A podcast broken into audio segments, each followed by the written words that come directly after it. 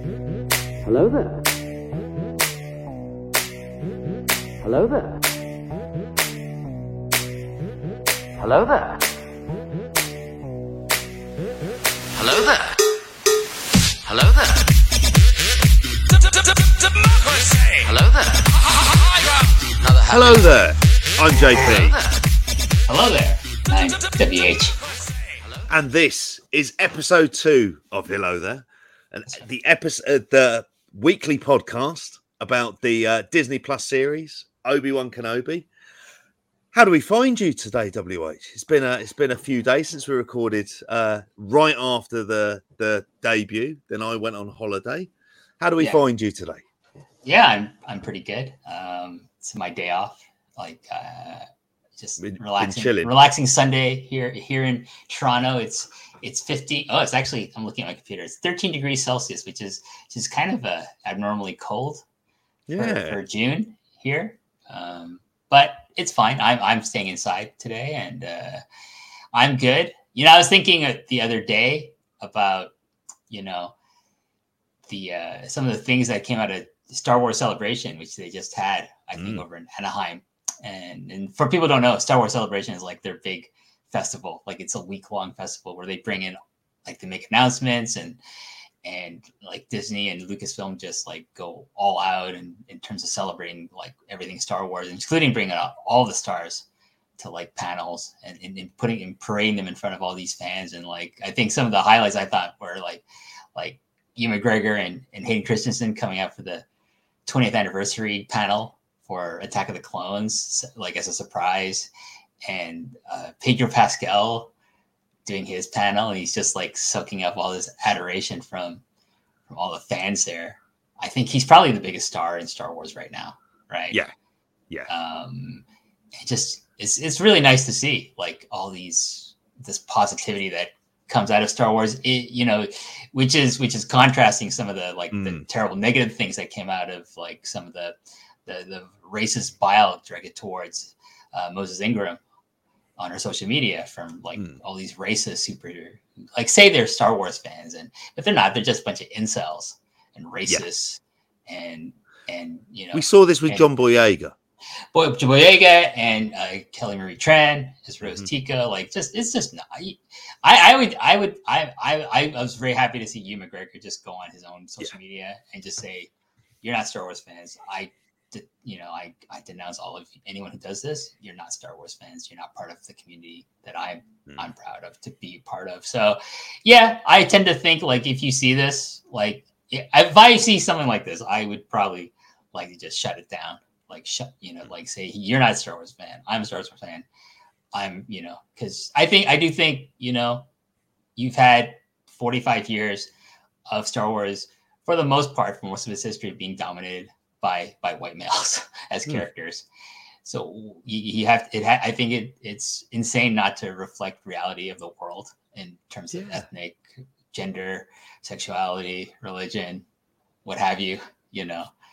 So that's just yeah my little soapbox for for this episode. But i but i was also thinking you know what was also great was like um diego luna doing his panel for uh for andor which Mm. I, i'm very excited about have you seen the teaser for this jp I haven't yet, and this is one of the things. I'm only just in the land of the living because I was literally away camping, so it feels like I've been very disconnected and in the middle of a royal jubilee, which I'll probably end up talking about on the, on, the, on like one of the one of the later shows. But yes, no, so I haven't seen. So I'm I haven't seen the teaser for this yet.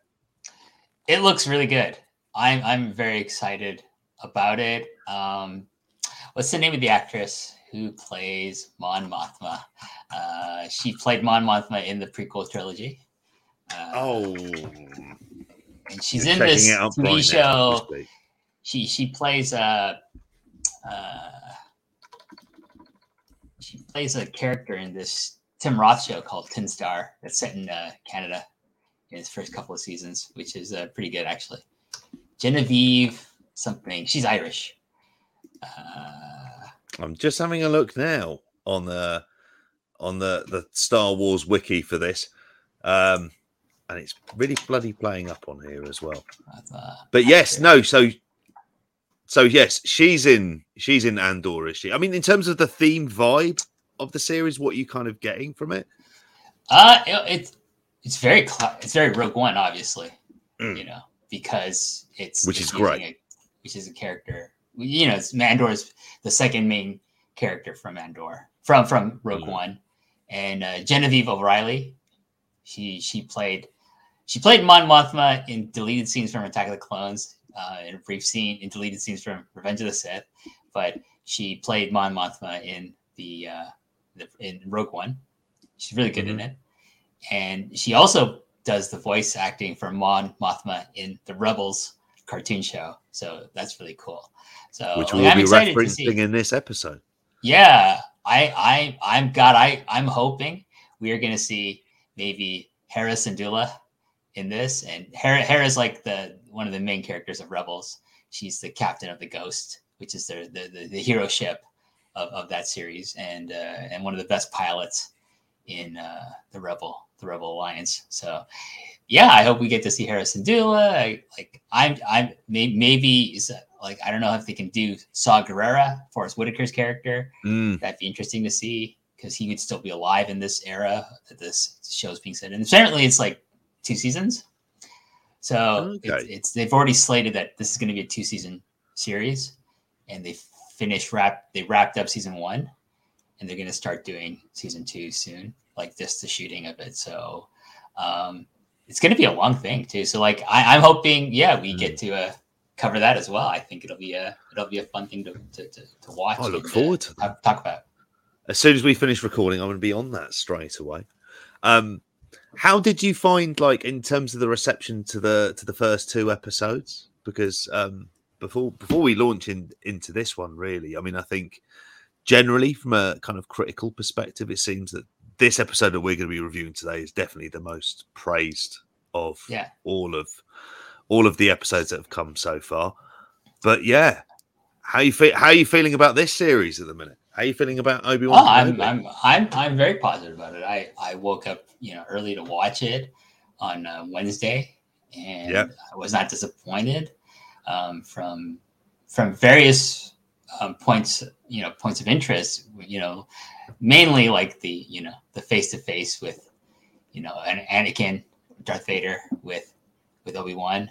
But also like the you know some of the Easter eggs that were dropped here. The the big one we'll talk about when we get to it. But like referencing another um, expanded universe character that's you know now going to be part become live action canon possibly so we'll, we'll talk about him as we get through the episode review but i, I really liked it i think generally the, the the the response to both the what we've seen what we've gotten so far from the series has been generally positive i think a lot of Mhm. fans like you know, Ewan McGregor is, yeah, I think, is so beloved to Star Wars, to Mm. most Star Wars fans as this character, and the return of Hayden Christensen, and and more importantly, the return of James Earl Jones as the voice of Darth Vader Yes, it was amazing. He, he's an incredible man, isn't he? Yeah, He really is. I was thinking about this because I know they're using something is it Respeecher to kind of make his his his lines that bit more clear or something uh, along those lines. I, was looking in, in one of the many videos about this, but it's inc- it's incredible still to this day him doing the voice and I, I think as as long, I mean, not to be morbid, but like you know, he's pretty old. Who knows if he's dealing with any health problems? Hopefully not. Mhm. Um, but as, as, if you can get as much out of him as you can as this character's voice, in, in, in many respects, he is he is Darth Vader, James Earl Jones. yeah, he is. it's he- the voice that re like beyond the image. It's like what what is the what is our impression of the actual character? It's it's the voice work of James Earl Yeah. Jones as delivering these lines. So I'm I'm very excited to hopefully we get we get more as much James Earl Jones as we can as Darth Vader. And we get a lot in this episode. Oh yeah. Like just to say in this one, I wasn't expecting that when you told me about this, and I've only um I ended up seeing it last night when I when I finally got back quite late and and watched this, and I was like kind of incredulous about how much of it we got, which leads us nicely into the into the opening um for this one uh, for part three, and this episode opens up with um, Obi Wan meditating and um, effectively trying to connect to Qui Gon Jinn, Mhm. um, which he did in the Clone War series. He was able he was able to Yeah. do that, wasn't he? Yeah. but he was on a, a planet um, that was very uh, Mortis. He was on a planet called Mortis, Mm. which is very highly attuned to the Force, Hmm. and um, so like being in a place central to like kind of the convergence of, of force of the force you, you can do a lot of things like that's it's a that, those two episodes are really i think it's two three three parter maybe Yeah. it's really strange. It's a really strange s- story where like Anakin, uh, Obi Wan, and Ahsoka go to this planet Mortis and meet these three Force characters, Force beings called the the, the father, sister, and brother, Mm. and it's really. It's really it, it goes into metaphysical territories. It's I like them. Is that where Anakin has his kind of flash moment and you see Vader? he he gets a, a premonition of yes. him becoming of him becoming Darth Vader. Yeah. Um, but this is where we, you know, Liam Neeson comes back, comes back as the voice of Qui Gon Jinn Mm. and confers with with Obi Wan, um, and and the idea is that you know, like he's going to teach. He he- learned this ability. Qui Gon Jinn learned this ability to become part of what they call the, I think, the cosmic force. Hmm. So there's two type two types of like strains of force in, in Star Wars. One's the living force, That's and one is the cosmic force. And and Qui Gon became part of the cosmic force, I believe. If, if I'm wrong, don't don't don't don't ratio me on Twitter, please. You know, but uh, please be polite in correcting me. But I believe he's part of the, the, the cosmic force, and so he's he can communicate. And this is the ability that he's going to teach to Obi Wan Kenobi later. So like when he has the duel in Episode Four, that he he throws, he does the job to Vader. You know, um, then he when he gets slashed by Vader, he's he's going to become part of the Force and becomes a Force ghost. And this is also ability that Qui Gon teaches to uh, Yoda as well. Mm. So it, it's it's an, it's an interesting thing. Like, of course, it's all like a lot of this is also like kind of like conveniently retconning stuff that happened. Well, how did Anakin become a, a Force ghost? Did he learn this technique? Because I don't know. Anyways, Yeah. you know what's a really good read eh, for people Mhm. um, are some of the novelizations of the prequels. Revenge of the Sith. There is some excellent, excellent stuff in that novelization. Okay. And, and I I would highly maybe that'll be one of, one of my other recommendations is to read the novelization of Revenge of the Sith because there's a lot of things that that weren't weren't put in the movie that are in this book, which is based on the George Lucas's script. And I it's it's a fun read. And there's like a lot of the things you didn't see in the movie are in this Mm. book that are just for Star Wars fans is, is really fantastic. Well, you're expecting to see Liam Neeson appear in this, right? I mean, he's I think so. signed. Yeah. I think so. Yeah. Yeah. It, it, feels inevitable there. But I mean, we don't see him here because I mean, his it, I, I he I don't think he's doing any more Taken movies. So, so I guess I he's think doing he's taken variants these days, isn't he? I think there's one called Memory out. It seems to get lazier by the minute, and I'm stunned he's able to run around.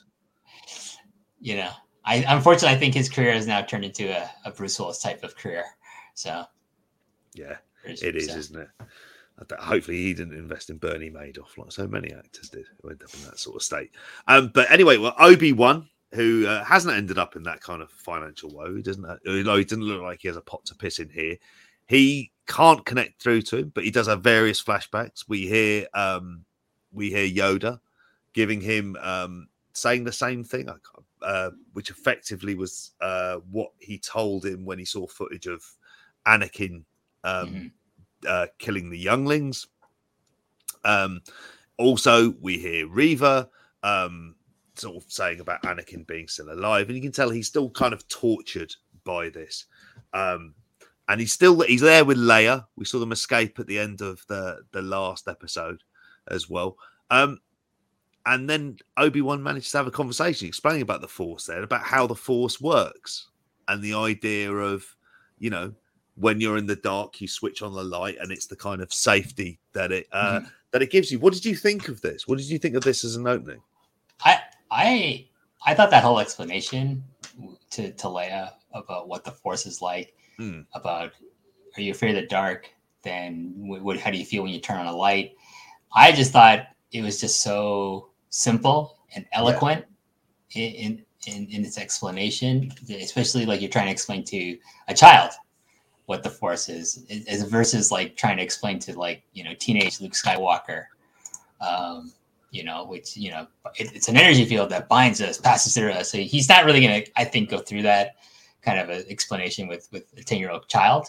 So you know, it's a light that you turn on when it's dark, and that's how it makes you feel. It makes you feel safe. Oh, okay, simple, excellent. Yeah. I like I like the opening. Yeah, I mean, I, I'm I'm really digging the the the, the chemistry between uh, Yeah. Obi Wan and Leia in this series so far.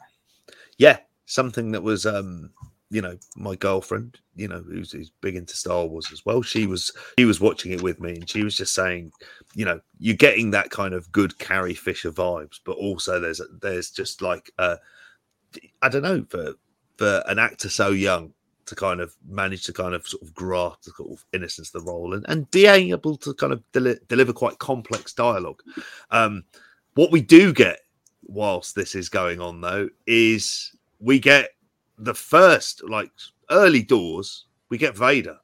And we see Get how yeah we see vader at his fortress at mustafar um which we did see in rogue one um and we see how vader is constructed out, out of his bacta tank um and what appears to be kind of like the living hell that he goes through I thought this was incredible. I mean, in terms of the suit that fundamentally he ends up in, um, it's more closer to um, we're talking sort of episode four here. That's something that you know that they've managed to you know sort of directly make sure is is known.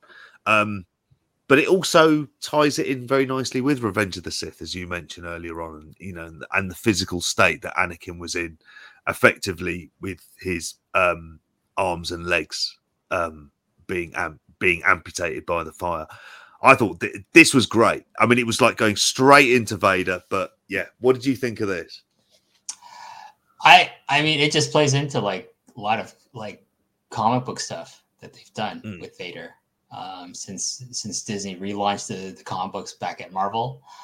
Um, you you get a lot of exploration of Vader. Like honestly, like the Darth Vader comic books are some of the best stuff Marvel's produced for for the Star Wars franchise for the license again.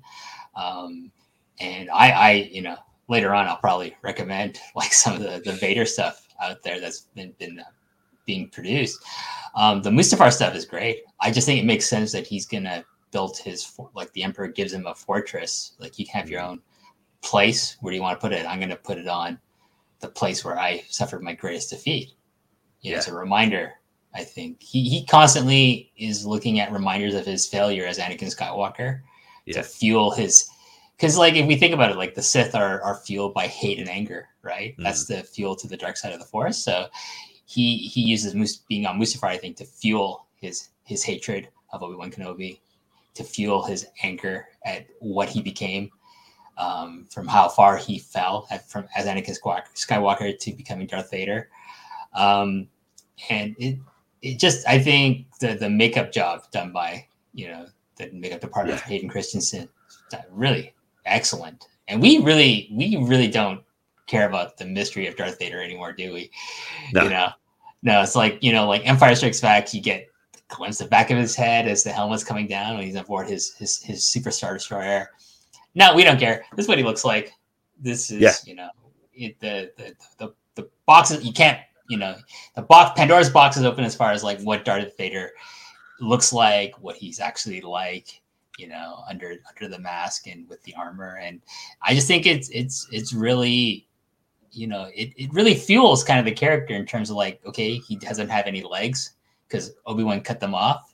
He got burnt to a crisp by by the lava of uh Hmm. of Mustafar.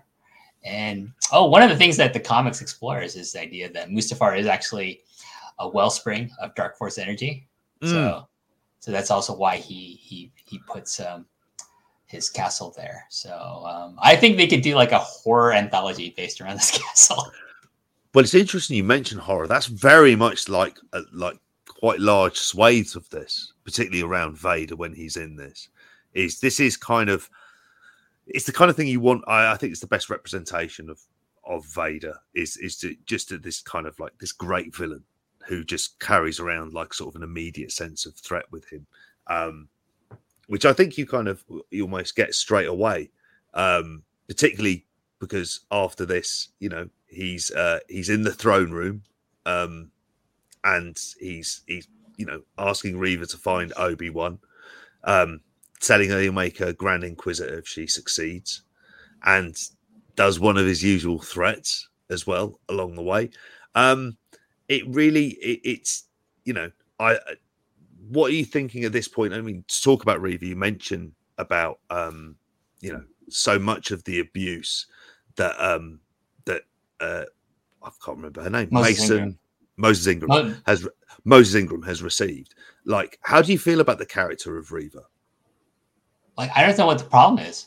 Is it like did she replace a ex- pre-existing white character? No. it's just like an original character. Like what the what the fuck is wrong with people? I don't I don't I don't I don't know why people are giving her grief. Is because of the character? Then you know what? Get, complain about the character. Don't go after the actress. What the fuck is wrong with people? And why do you? And if you don't like a performance, why are you bringing race into it? It's like it's so fucking. People are so fucking stupid. Like I don't know. It's they're all. Do you know what? It's the depressing inevitability of those kind of responses. I mean, I think the way that that I've taken it, it- it's I'm taking it as read that at the very very beginning of the series we saw when Order sixty six was implemented, and we see the younglings being sort of rushed out of there. That she is one of those younglings. Mm. That appears to be the kind of common consensus at this point. So when you have that in mind, like you can see the kind of and you you sort of think to yourself, okay, there's going to be a likelihood that she would have been effectively discovered um, by Vader, and then you know becoming an Inquisitor and, and turn to the dark side. That this is how she'd be. I, I think it's you know it, she's not the main villain. Like I think she's there also as as well in just in in terms of it's that it's that connection point of getting Vader and Obi Wan together, and that's what she is. Yeah. And so, in in that sense, she kind of fulfills an important plot point. I think we do see maybe a younger version of her in episode one of the series in the in the in the uh, Order sixty six sequence. Yeah. On on Coruscant at the Jedi Temple, uh, just you know, it has been said that like a lot of former Padawans and Jedi's were corrupted to the dark side to become Inquisitors, Yeah. including the the Grand Inquisitor that shows up in Rebels. It's revealed that he was a Jedi Temple guard that was turned into an Inquisitor by by you know Darth Sidious and Darth Vader.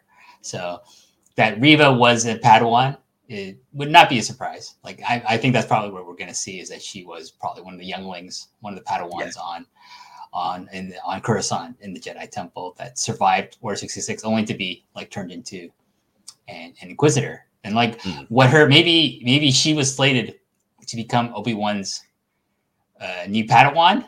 And you know, I don't know if then this happened and she's like she, she felt betrayed by him because he left her behind. I don't know, and he doesn't know that she was. I, I'm just speculating. Well, you can fit this in. We're going to talk about a plot, a, you know, a, an incredible revelation, really, from Obi Wan Kenobi later on. That's that's sort of never been dropped in, as far as I'm aware, into sort of any of the uh, Star Wars canon up to date.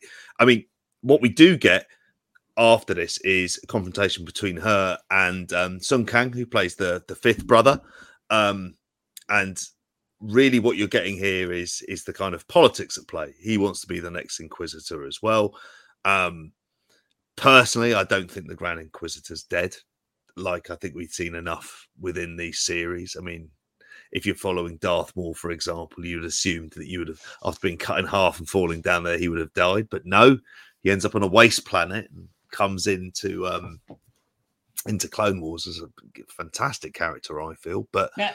yeah, Now, just a quick question: Is is Rupert Friend a, a well-known actor? I, I'm not that familiar with him. Homeland? honest with you. Homeland always seemed to be the thing for me. Maybe I've missed other stuff that he's done. because it seems like a waste to bring Yeah, him in and just have him killed in the second episode. Like, and he, you know, like uh, uh, the Grand Inquisitor in Rebels, we just said like, like I forget what I said six years later. Hmm. You know, is um, is basically like the same species as the one we saw get, killed in Hmm. episode two. So is it the same? Is it, is it coincidentally another member of his species who's been turned into an Inquisitor that happens to also have been a Jedi, formerly a Jedi? I don't know. We'll we'll find out. I, I agree with you. I don't think he's dead. I think he Yeah. he probably got taken to like Mustafar to get like patched up by, by Vader personally, you know, by his medical staff. So we will find out. I I uh, I will not be surprised if the Grand Inquisitor shows up again and uh, is is indeed the Grand Inquisitor that's in Rebels. and hopefully the fifth brother will find justice, which is something that uh, just we to need, throw we need we need Benno to make that hashtag for sure. really do justice for fifth. It's just right. just have him have him there as well. Um, what we where we go afterwards is to uh, Mapuzo, which is a mining planet on the outer rim, which um, effectively you know they're going to a, tra- a rendezvous point that uh, Haja Estree, Kumail Nanjiani had uh, set up for them as well. Um, we discover in this that it's um, that this is a planet where the Empire effectively strip it of all of its resources and, and minerals um, in order to, to kind of to build weapons and, and ultimately build things like the Death Star as well. Um, along the way, they end up hitchhiking um, to a port. They have a, it, it, you know, and the Star Wars series tend to do this. They'll have these kind of what appear to be a little quite, quite funny little light interludes, and we have a an alien uh, driving it called Freck, who's voiced by Zach Braff of uh, of Scrubs fame, to give them a, ri- a ride. Very much an imperial loyalist. Feels like a kind of kind of person over here. If they were here this weekend, they would have been celebrating the Jubilee and would have been wearing like Sounds, a uh, kind of sounds, sounds sounds like a Trump supporter to me. yeah, had, had that kind of vibe to it as well, which Leia goes along with. Um, We love the Empire. Yeah, we love the Empire, and it, it, you know, there's a there's a kind of little slip she does because this is my fret father, and you know, you don't realize that at the time, but Freck has picked up on this as well. But yeah, saying that saying that they're farmers and that they're lost uh, at, at this point. Um, yeah, what did you? I mean, sorry, go on. There's sorry, there yeah, there's like some really I think good points that they're trying to do with with Mm. things like this. One, like the idea that you know basically any planet that the Empire you know sees as being resource rich, they they don't care about sustainability or anything like that. They don't care about the indigenous population of the planet. They just go in there and strip mine it. They frack the shit out of the place at whatever planet, whether it's on uh, Mapuzo to, to, to mine uh, the substance called vitrium, um, whether it would be going to another planet to just tear down all the trees, to, to, to use for lumber, to go to some planet to just like, oh, we're going to turn this agricultural planet into just a giant farm and cut, you know, Mm, and just turn into like a methane rich planet with all the the cow shit or you know Star Wars cow shit that's going to be put in the air. But also this like Obi Wan makes that that that that that that statement where he just says like the Empire there were before there were fields and and and and families and communities here. Now it's it's, it's just a wasteland because the Empire's like destroyed this planet. And that's what the Empire does. And you know, when we get to um, uh, what's the name of the character? Um, what's uh da, da, da, da. we were talking about her before uh indria Indira Varma, indira varma's character Tala. tala she she she says like i joined up with the empire when i thought it was meant something but then Mm. i realized too late what it what it actually was. And i think you know that goes into the whole thing of like how you know like palpatine fooled everyone. He he promised the security of the galaxy if we turn get rid of the republic and turn everything into the empire and i'm the leader forever and everyone laughed it up. You know that i think that's one of the great things about the the, the, the you know the episode three is like the parallels you draw with the empire and the rise of palpatine to george george bush george w bush and and you know like wanting to invade iraq again Yeah. you know and Oh. there's so many parallels with that and just the great line from from you know padme this is how liberty dies with with applause Yeah. it's great great line it you really do get that kind of idea of like the sort of str- what strong men do, which is offer kind of order and stability, and then by doing that, you kind of almost you inflame the chaos that you say you're protecting them from, and so on. The vicious cycle continues, and you see it around the world. Uh, see it with Russia, um, and it's kind of good because it, to have that kind of, I, I think that kind of different type of conversation, which you know, which we find like kind of throughout this really because we have here a conversation between you know when they're going along when they're riding along between obi-wan where he he reveals like he asks him about his does he remember anything of his childhood? And he he sort of remembers what is it his mother's shawl his father's hands and that he had a brother. Just to throw that into the mix Mhm. which the way that it's delivered, it's not delivered as if it's any kind of like revelation or anything along those lines, but just delivered in a way that kind of it's like a it's really humanizing Obi-Wan Kenobi because if you're thinking of him from the original three films, it, it you know, he's very much mm. kind of like he's a Jedi and that's where he is. Whereas in this, you're getting the idea also of a kind of like a a, a broken man, basically. he i mean he's lost his Yeah. family his jedi family so you know he kind of maybe thinks about well what would, what would have happened if i wasn't a jedi i i would have you know been growing up as a kenobi with this other family that i was taken away from. Like we have to keep remember like basically jedi can go in and and just take kids. Essentially like just go to the parents and say your your kid's force sensitive. They should join they should just give them to us. And and i don't think it it, I think it's been established that not every parent goes along with this.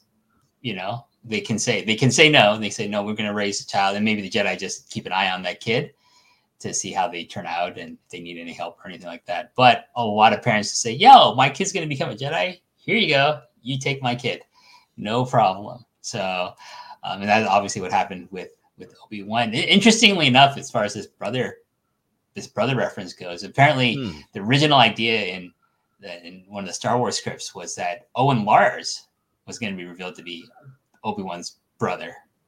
So, but they Well, that- that.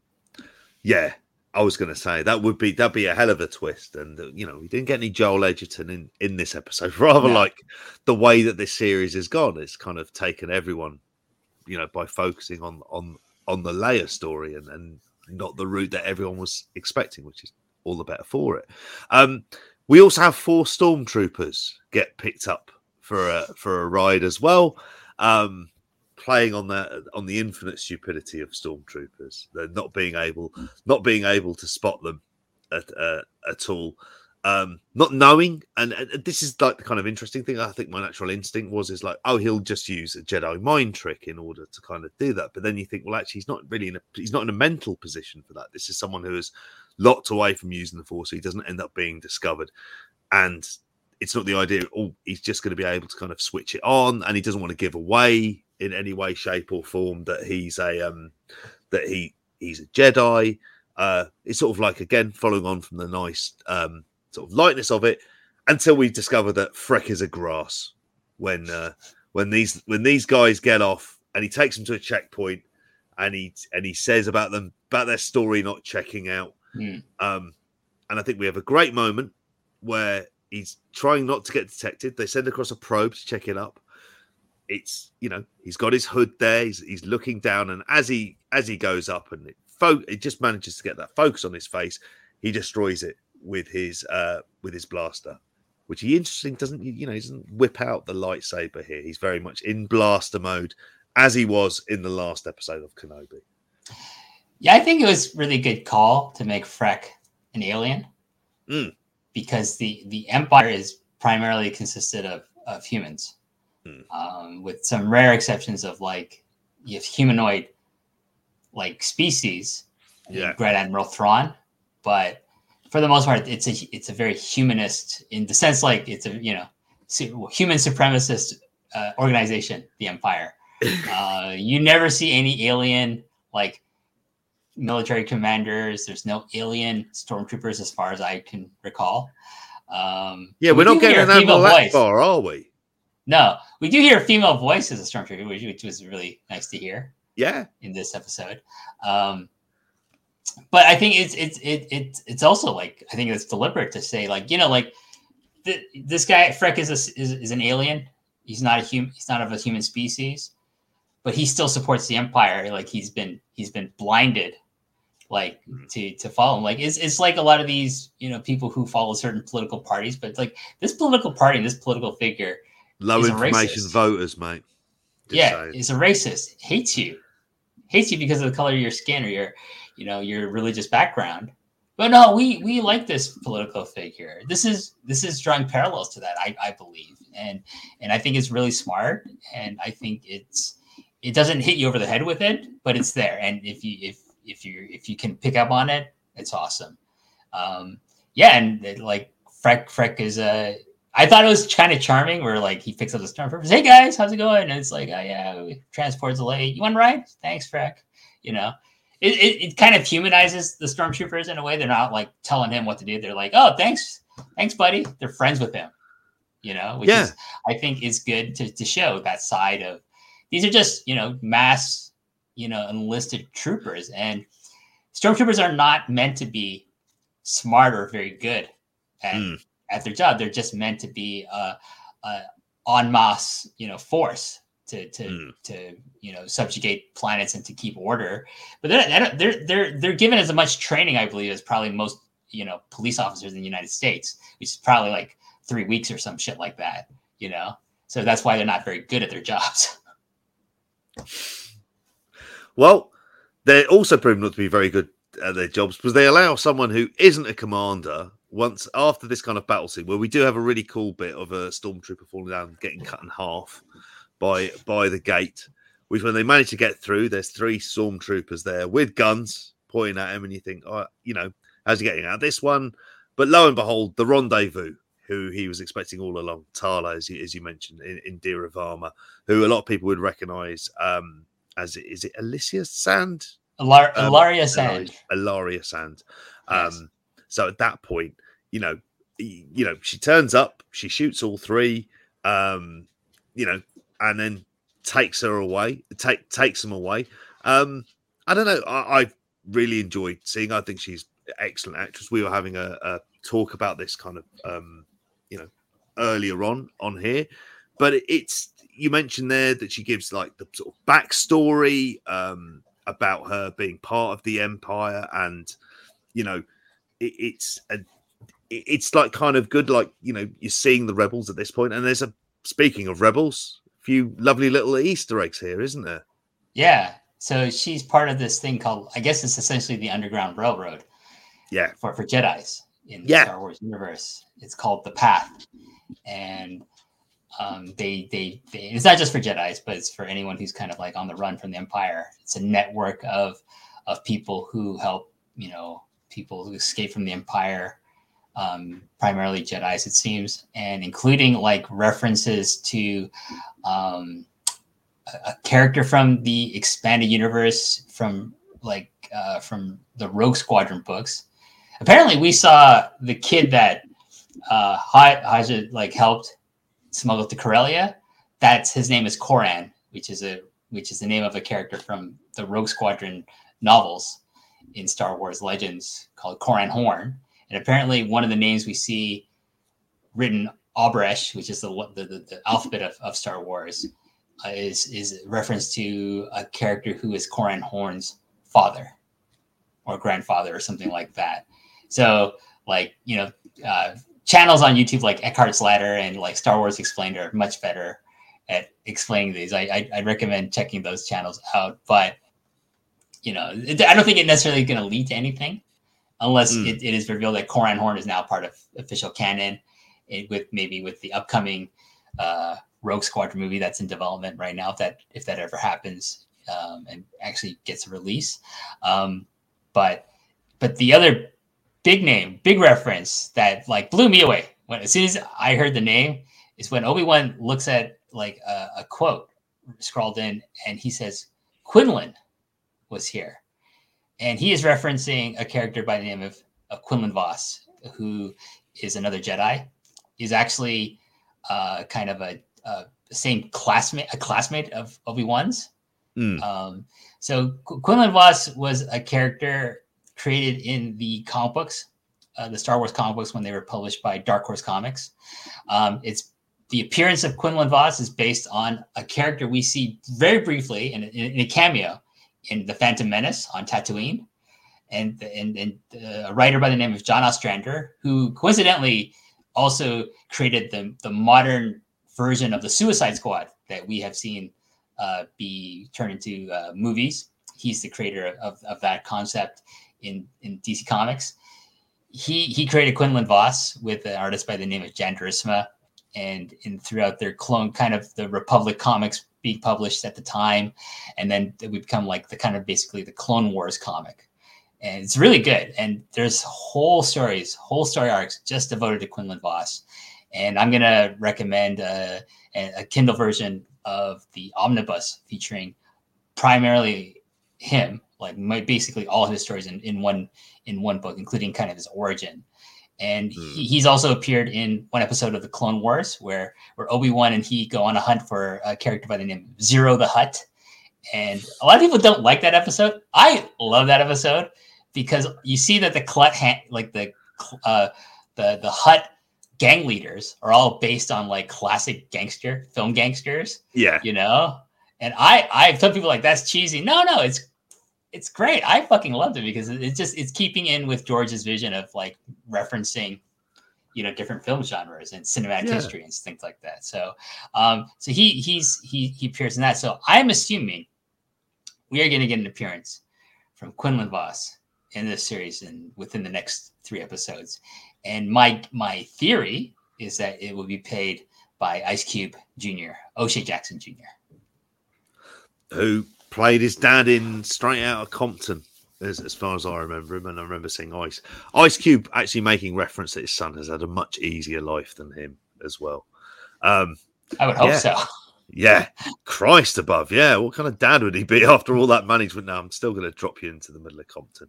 Um, but yeah, they, you know, there's um, there's like a, a, a kind of uh, we have Tyler taking um, Obi Wan and Leia to a, a secret location for them to to kind of lay low. Um, and then uh, Leia asks Tala to try if she can train to fire a blaster. We get a lovely little line of "She'll make a good fighter tom- someday," Mhm. is what she says. But we don't get time for a wonderful training montage because we have basically uh, an Obi Wan panic attack as much as anything else, as we see uh, as he looks out, and we can see that not only have the Inquisitors arrived, but we also have um, Darth Vader, Anakin Skywalker uh, appearing, coming along, and it is like kind of fantastic as like Vader coming in across, and the first thing that you you see him do is he manages to take um, one guy out of his house just using the force to kind of choke him to death, and then also use it to kill his son. Um, snaps his neck. His son snaps his neck. Um, Really vicious. from a distance. That really vicious. And I mean, that's the thing about this. You know, you you go into Star Wars, the you know series, not expecting a certain level of brutality, but also realizing this is something. You know, it's a global franchise and something you want it to appeal to everyone. But this is nasty Vader. It's probably Vader like his, you know, he's in prime like kind of angry mode. He's he's not aware at this point that um Luke and Leia exist. Just I think is it he assumes that they would have that that they died along with uh, along with Padme. So he's just sort of motivated by that hatred for Obi Wan Kenobi. What did you yeah? What did you think of this? I I think it's very much in keeping with like his his uh, portrayal in Rogue One, especially at the end, where he's just like going onto the rebel ship and just killing all those rebel soldiers. Yeah, and, and we just you know like when I first saw that, I was like so shocked that they that they did that, like that they actually oh they, they're gonna have Vader on this, and then I because I didn't know how closely it was gonna lead into Mm. episode four into A New Hope, Rogue One, that is. And but that that portrayal incredibly Rogue- closely was the answer in the end, wasn't it? very much so, yes. Uh, but his portrayal in Rogue One at the end, when he's just cutting Mm. through all those soldiers, is very much like a horror movie. I feel Yeah. as well. And again, this is he's just this m- malevolent, evil person now as Darth Vader. He's just randomly killing like people have nothing to do with it just to draw Obi-Wan out because that's the whole point is like he's going to draw Obi-Wan. He, he, there's another scene where he drags a woman along, force choking her. You see, Yep. he kills her as well, and that he's probably going to kill this entire town until he he draws Obi-Wan, and that's that's the you know Obi-Wan. That's why he doesn't run away with with Leia and Tala. He stays Mm. to draw Vader and the stormtroopers away from from them. Um, and and this leads us into like you know Vader sensing him and, and starts to stalk him, and and it- again it does it has a very much like a, a horror horror film feel of, of Obi Wan being this victim with the the, the the you know the the big bad the monster in Darth Vader trying to trying to kill him. Yeah, we do. We get Obi Wan versus Vader. It's part two at this point. Um, and for fans of Vader as well, I'd recommend his match against Stan Hansen that you and Benno uh, recently reviewed on Long Winding Royal Road on, on post wrestling. Sorry, had to had to get that in there as well. Well, I uh, you know I think Vader like Big Van Vader probably Yeah. turned. He only got his eye popped out and then popped it back in. Where like he didn't lose any limbs or anything against Stan Hansen. Whereas like you know Obi Wan totally fucked up Anakin. You know no no le- like his one. I think he kept. Oh yeah, both his arms are gone. So the one that Count Dooku chopped off in Attack Yeah. of the Clones, plus both his legs, and then he got singed pretty badly. There's a great line where you know he does he does say you should have killed me when you had Yeah. the chance, and like I I, I would think that that weighs on Obi Wan, like like I, I should have killed him. But there's a there's a great line or a great sequence in in Revenge of the Sith where where Yoda says, "I will go fit. I want. I, I'll go face Vader. You go after Palpatine." And and and Obi Wan says, "No, I I can't defeat Palpatine. I can't defeat Darth Sidious. I have to. I'll go after Anakin." And I think the whole thing was like Yoda knew that he, if if, if he needed to, I think I think he could have defeated Anakin mm, in the lightsaber duel. I think he would have killed him to, to end the Sith reign. And I do believe, honestly, I I truly believe that if Obi Wan faced Darth Sidious in a lightsaber battle, he would have had a hard time of it. But I think he would have overcome, over overcome him.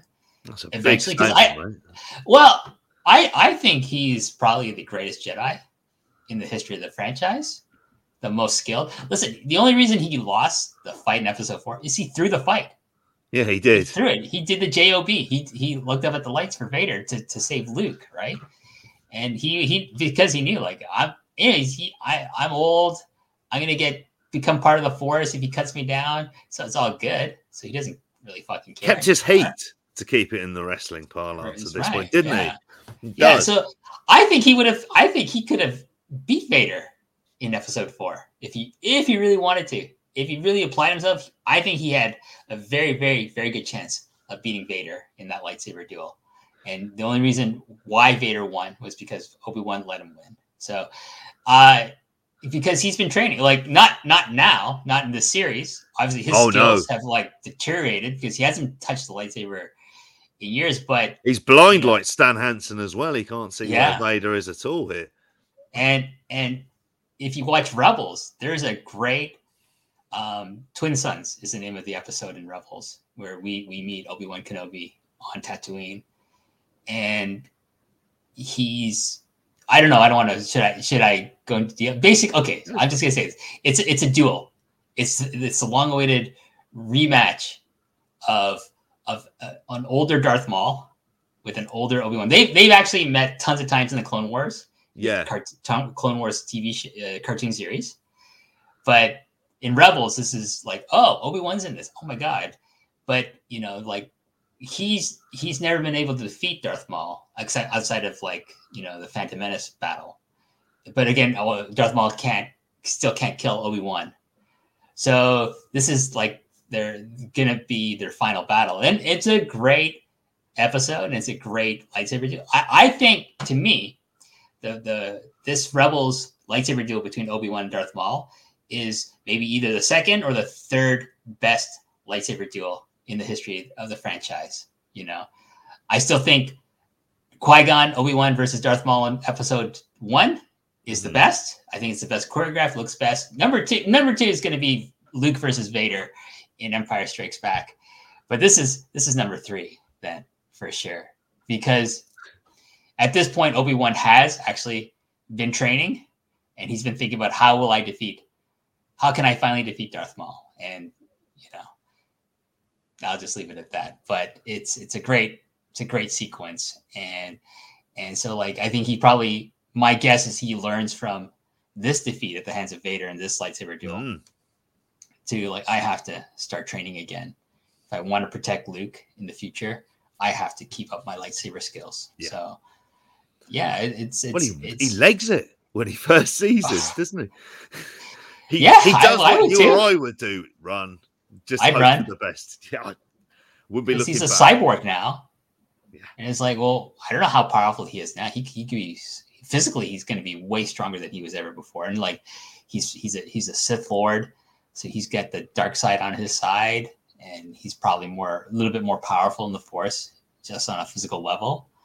So I would I would hoof it too, because and also like the whole idea is that he hasn't been keeping up with his lightsaber training, and Mm. it's good because it's not just like oh I'm a Jedi, I I can I can just be be a badass Jedi whenever I want. No, like like any other skill, like any other person in existence, you you have to kind of keep you know honing these skills and and keeping up with them to to make sure that you're as good as you ever were.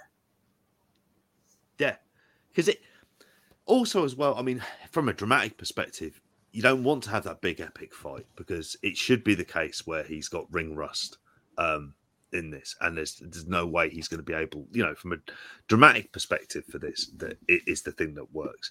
And there's like you mentioned about sort of the horror sequence. Really, you have like what is classic sort of horror ci- cinematography um, that they that they managed to do, where you have him where the only light he can see is his lightsaber as he's kind of moving around and he can't see Vader at all. And it isn't a case where Vader sort of appears close up as you might expect, like kind of a jump scare. But you just see him, a la Jason Voorhees and Michael Myers and the like, just sort of striding towards him, saying, You can't run.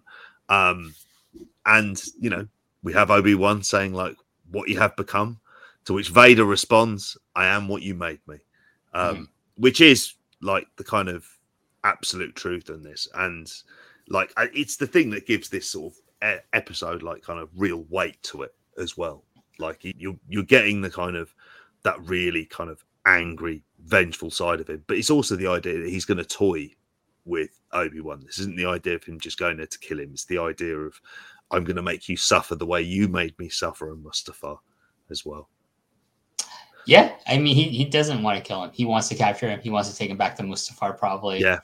Um, try to get as much inf- information that he, he thinks Obi Wan might have, but also just torture him, just to make him go through like what ten years of pain Yeah. that he that he's gone through. It's in ten years since since Mustafar essentially. Um, and there's that whole sequence where he lights like he he uses the force to like spill a ton of vitrium onto the ground. He ignites it with his lightsaber and he Mm. it so sets the ground on fire. Just drags everyone through there, and I'm like, whoa, god damn, Yeah. that is that's brutal. Jesus.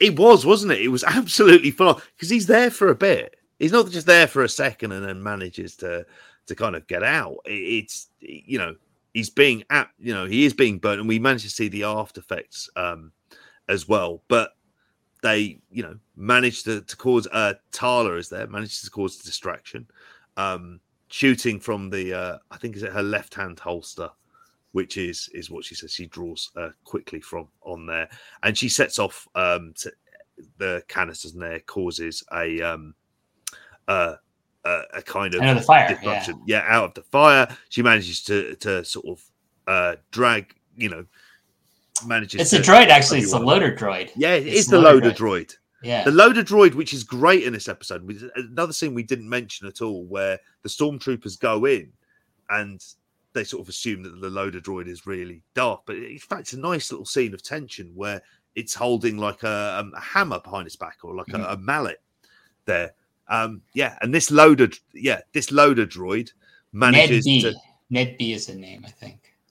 which carries on like the kind of you know rebel adjacent droids you know having that you know because even though it doesn't say a word in this there's like at least that sort of bit of character about it there's that sort of simple dedication to it um but yeah what, what did you think of this fight scene overall what did you think of um obi-wan's um escape I, I think it makes sense. Like like he's he's not gonna be able to withstand any kind of lightsaber duel with Darth Vader, so he's running away. Um, then he gets basically dragged, you know, literally in in the ending sequence of this fight, and it's only Tala who, you know, whose intervention saves him.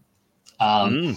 but it, it then creates a you know like a great buildup for maybe episode six of the series it's like maybe we'll get a rematch where obi-wan will have will maybe in episode five we'll have a training montage of, of him just re you know rekindling his lightsaber abilities you know with practice and running on the beach in bare feet and, and uh, pulling a, a, a or in the snow cart. if you're referencing rocky 4 Listen, if if they just reference Rocky Four training montages and Obi Wan relearning how to become a badass lightsaber, you know, duelist, that'd be great. I would I would absolutely love that.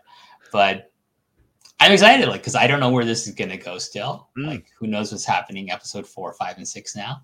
So I, I'm I'm very very excited about this, and and we also see that Reva has discovered the the safe house. And yes She sees she sees the Jedi symbol carved into the, the the hidden room, and and then she realizes, oh, they escaped this way, and so she's gonna follow that. And she she she takes out the pilot that's supposed to Mhm. take Obi Wan and Leia to Alderaan, and and she meets up with little Layla, li- little Leia. So what's gonna happen here now? Like it's it's really interesting. Yeah, I mean, the, the, the, like you say with this, with this kind of, um, you've kind of got like the fact now that, um, what is it? Uh, Obi Wan Kenobi's going to Jabiim as well while this is going on. So you're figuring that he's going to have to plan some sort of effectively like a kind of break in if they're taking, depending on where they're taking um, Leia to, because obviously we've seen, you know, this is she's not relying on any kind of like slightly bumbling kidnappers this time round, Reva. She's just going to end up taking Leia herself. So, yeah, I, you know, I think this is well set up. Can you tell us about Jabiim though, where Obi Wan is going to? Theme is is a reference to a planet um, from the Clone Wars. Mhm. Uh, it's it's the like kind of like the deadliest, like the site of the deadliest battle in the history of the Clone Wars that we we never you know get we never see because it doesn't happen on on screen or anything like that. Um, but it's it's a battle that that um, that him and Anakin fought in. It was just like I believe it's, it's kind of like it has a kind of a feel of like a World War One trench battle of just like it's it's muddy and all the, the clone troopers are like just tired. It's, like on this rainy planet. All this, um, yeah, it's it's another it's just basically it's another example of them just bringing back like Star Wars Legends ideas Mm. and, and references. Um, who else is in this? Uh, da, da, da. I think also like you know we get um, so if you if you're interested, it, it's in uh, the Dark Horse comic Star Wars Republic number fifty five. Uh, I'm just reading the, the the the synopsis on it. Yeah, here it's it's you know Anakin's still a Padawan. He hasn't become a knight yet. Uh, it's it's a rainy planet. Uh, da, da, da. You know, it's between the, the Republic and the Separatists. Uh, apparently, Obi Wan is is is is, is um, thought to have been killed in this battle, but he actually he was kidnapped by Asajj Ventress, who I I don't know. We're we going to see Asajj Ventress in in, in this? Oh, That'd be Oh. interesting. That would be. I, I I would love to see Asajj Ventress in this. I would absolutely love to see Asajj Ventress in this. For those who aren't aware of her, she is uh, Count Dooku's um, apprentice.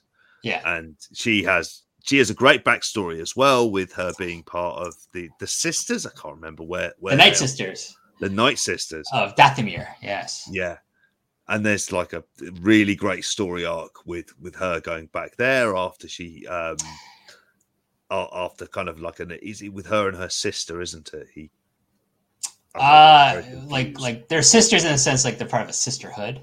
yes, Um, but yeah, it's it's it's she's a really fascinating fascinating character. I, I'm a big fan of hers.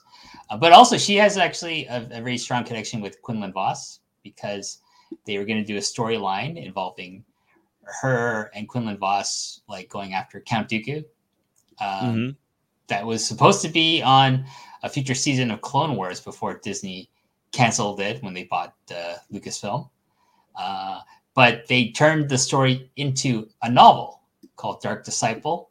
Um, that uh, I will recommend maybe in a future episode if we if we do indeed get Quinlan Vos in in this series. But uh, if we're gonna get Quinlan Vos, this would be the time period that she would also be involved with him.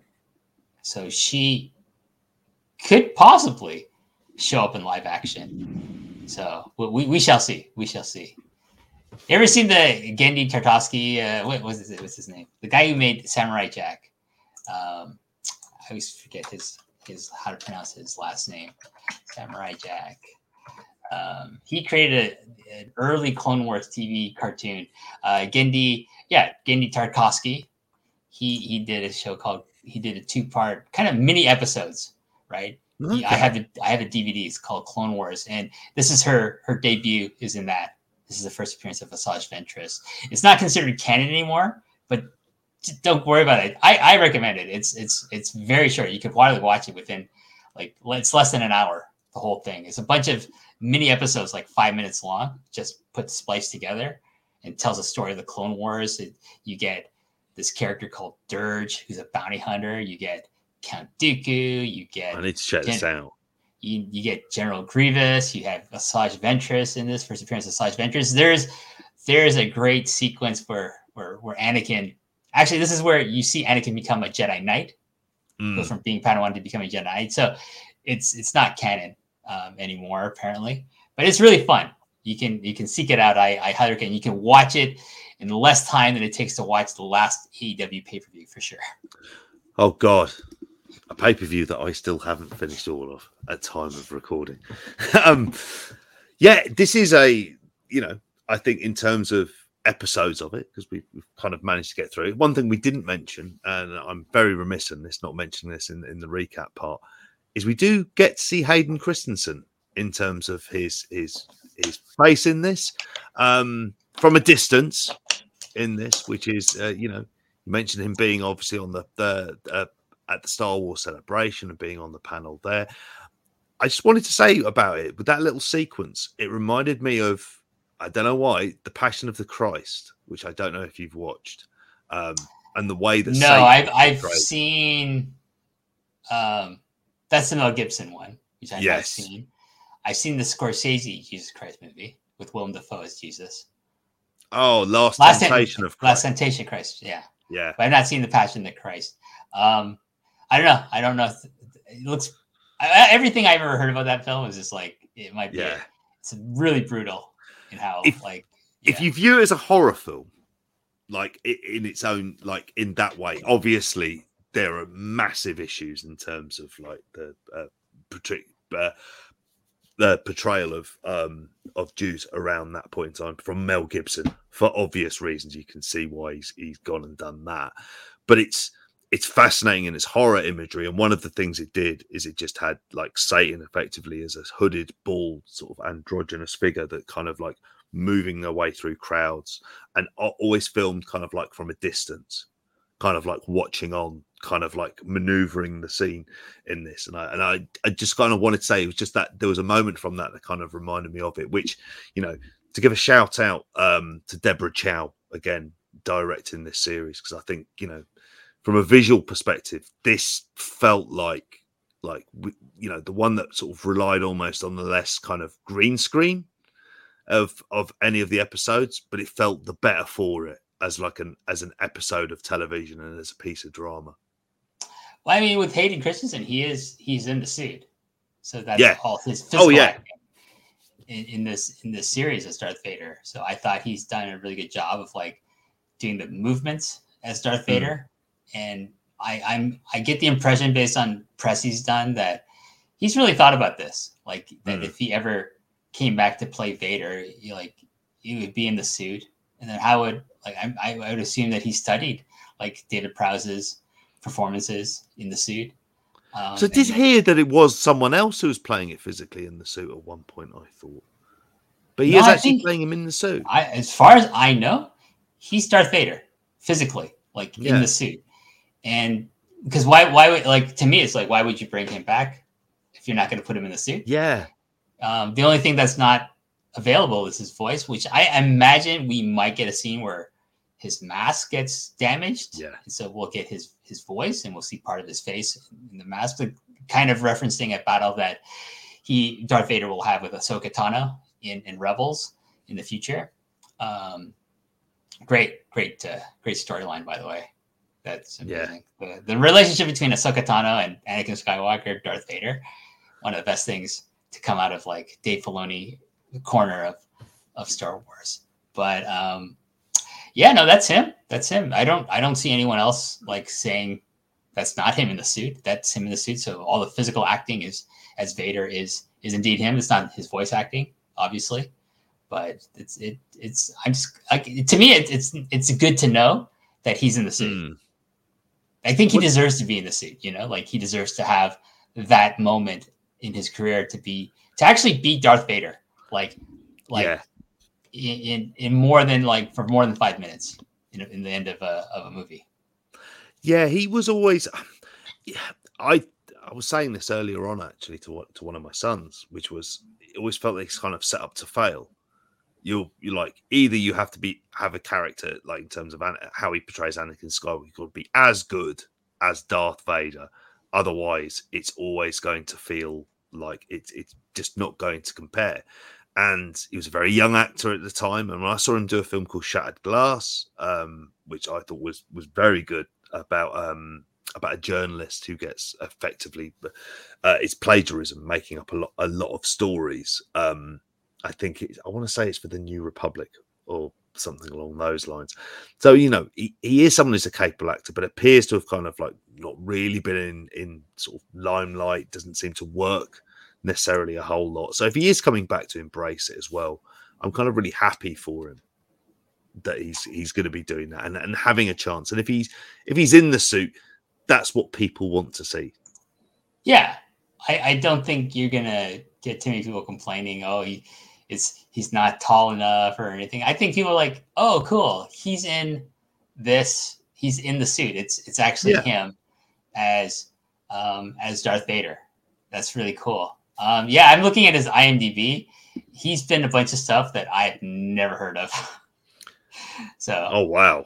he's he's just you know but like i think like a lot of actors will tell you better to be a, a working actor than you know a non-working actor so Yes. he's still getting work whether it's like work that we get to see or gets you know touted as as being something that the masses should see is he's still working i think that's why you know a lot of actors will they get a soap opera and they just stay in that soap opera for decades because it's like, hey, I, I'm a working actor. I'm getting paid pretty good money to to, to, to, to do some kind of acting.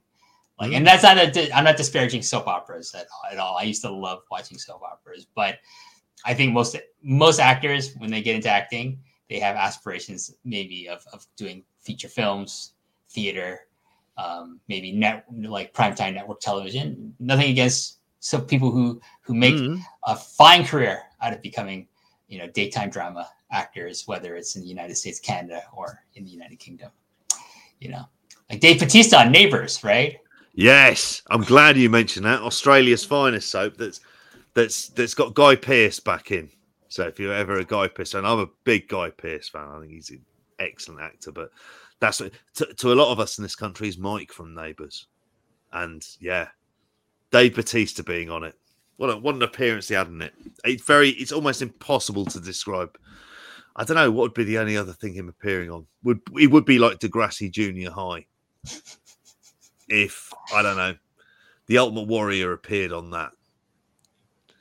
Well, it would be appropriate because, like the Ultimate Warrior, Degrassi Junior High is a piece of shit. So, you know, not in terms of like its politics or anything like that. Just it's, it's not it's not a very good show.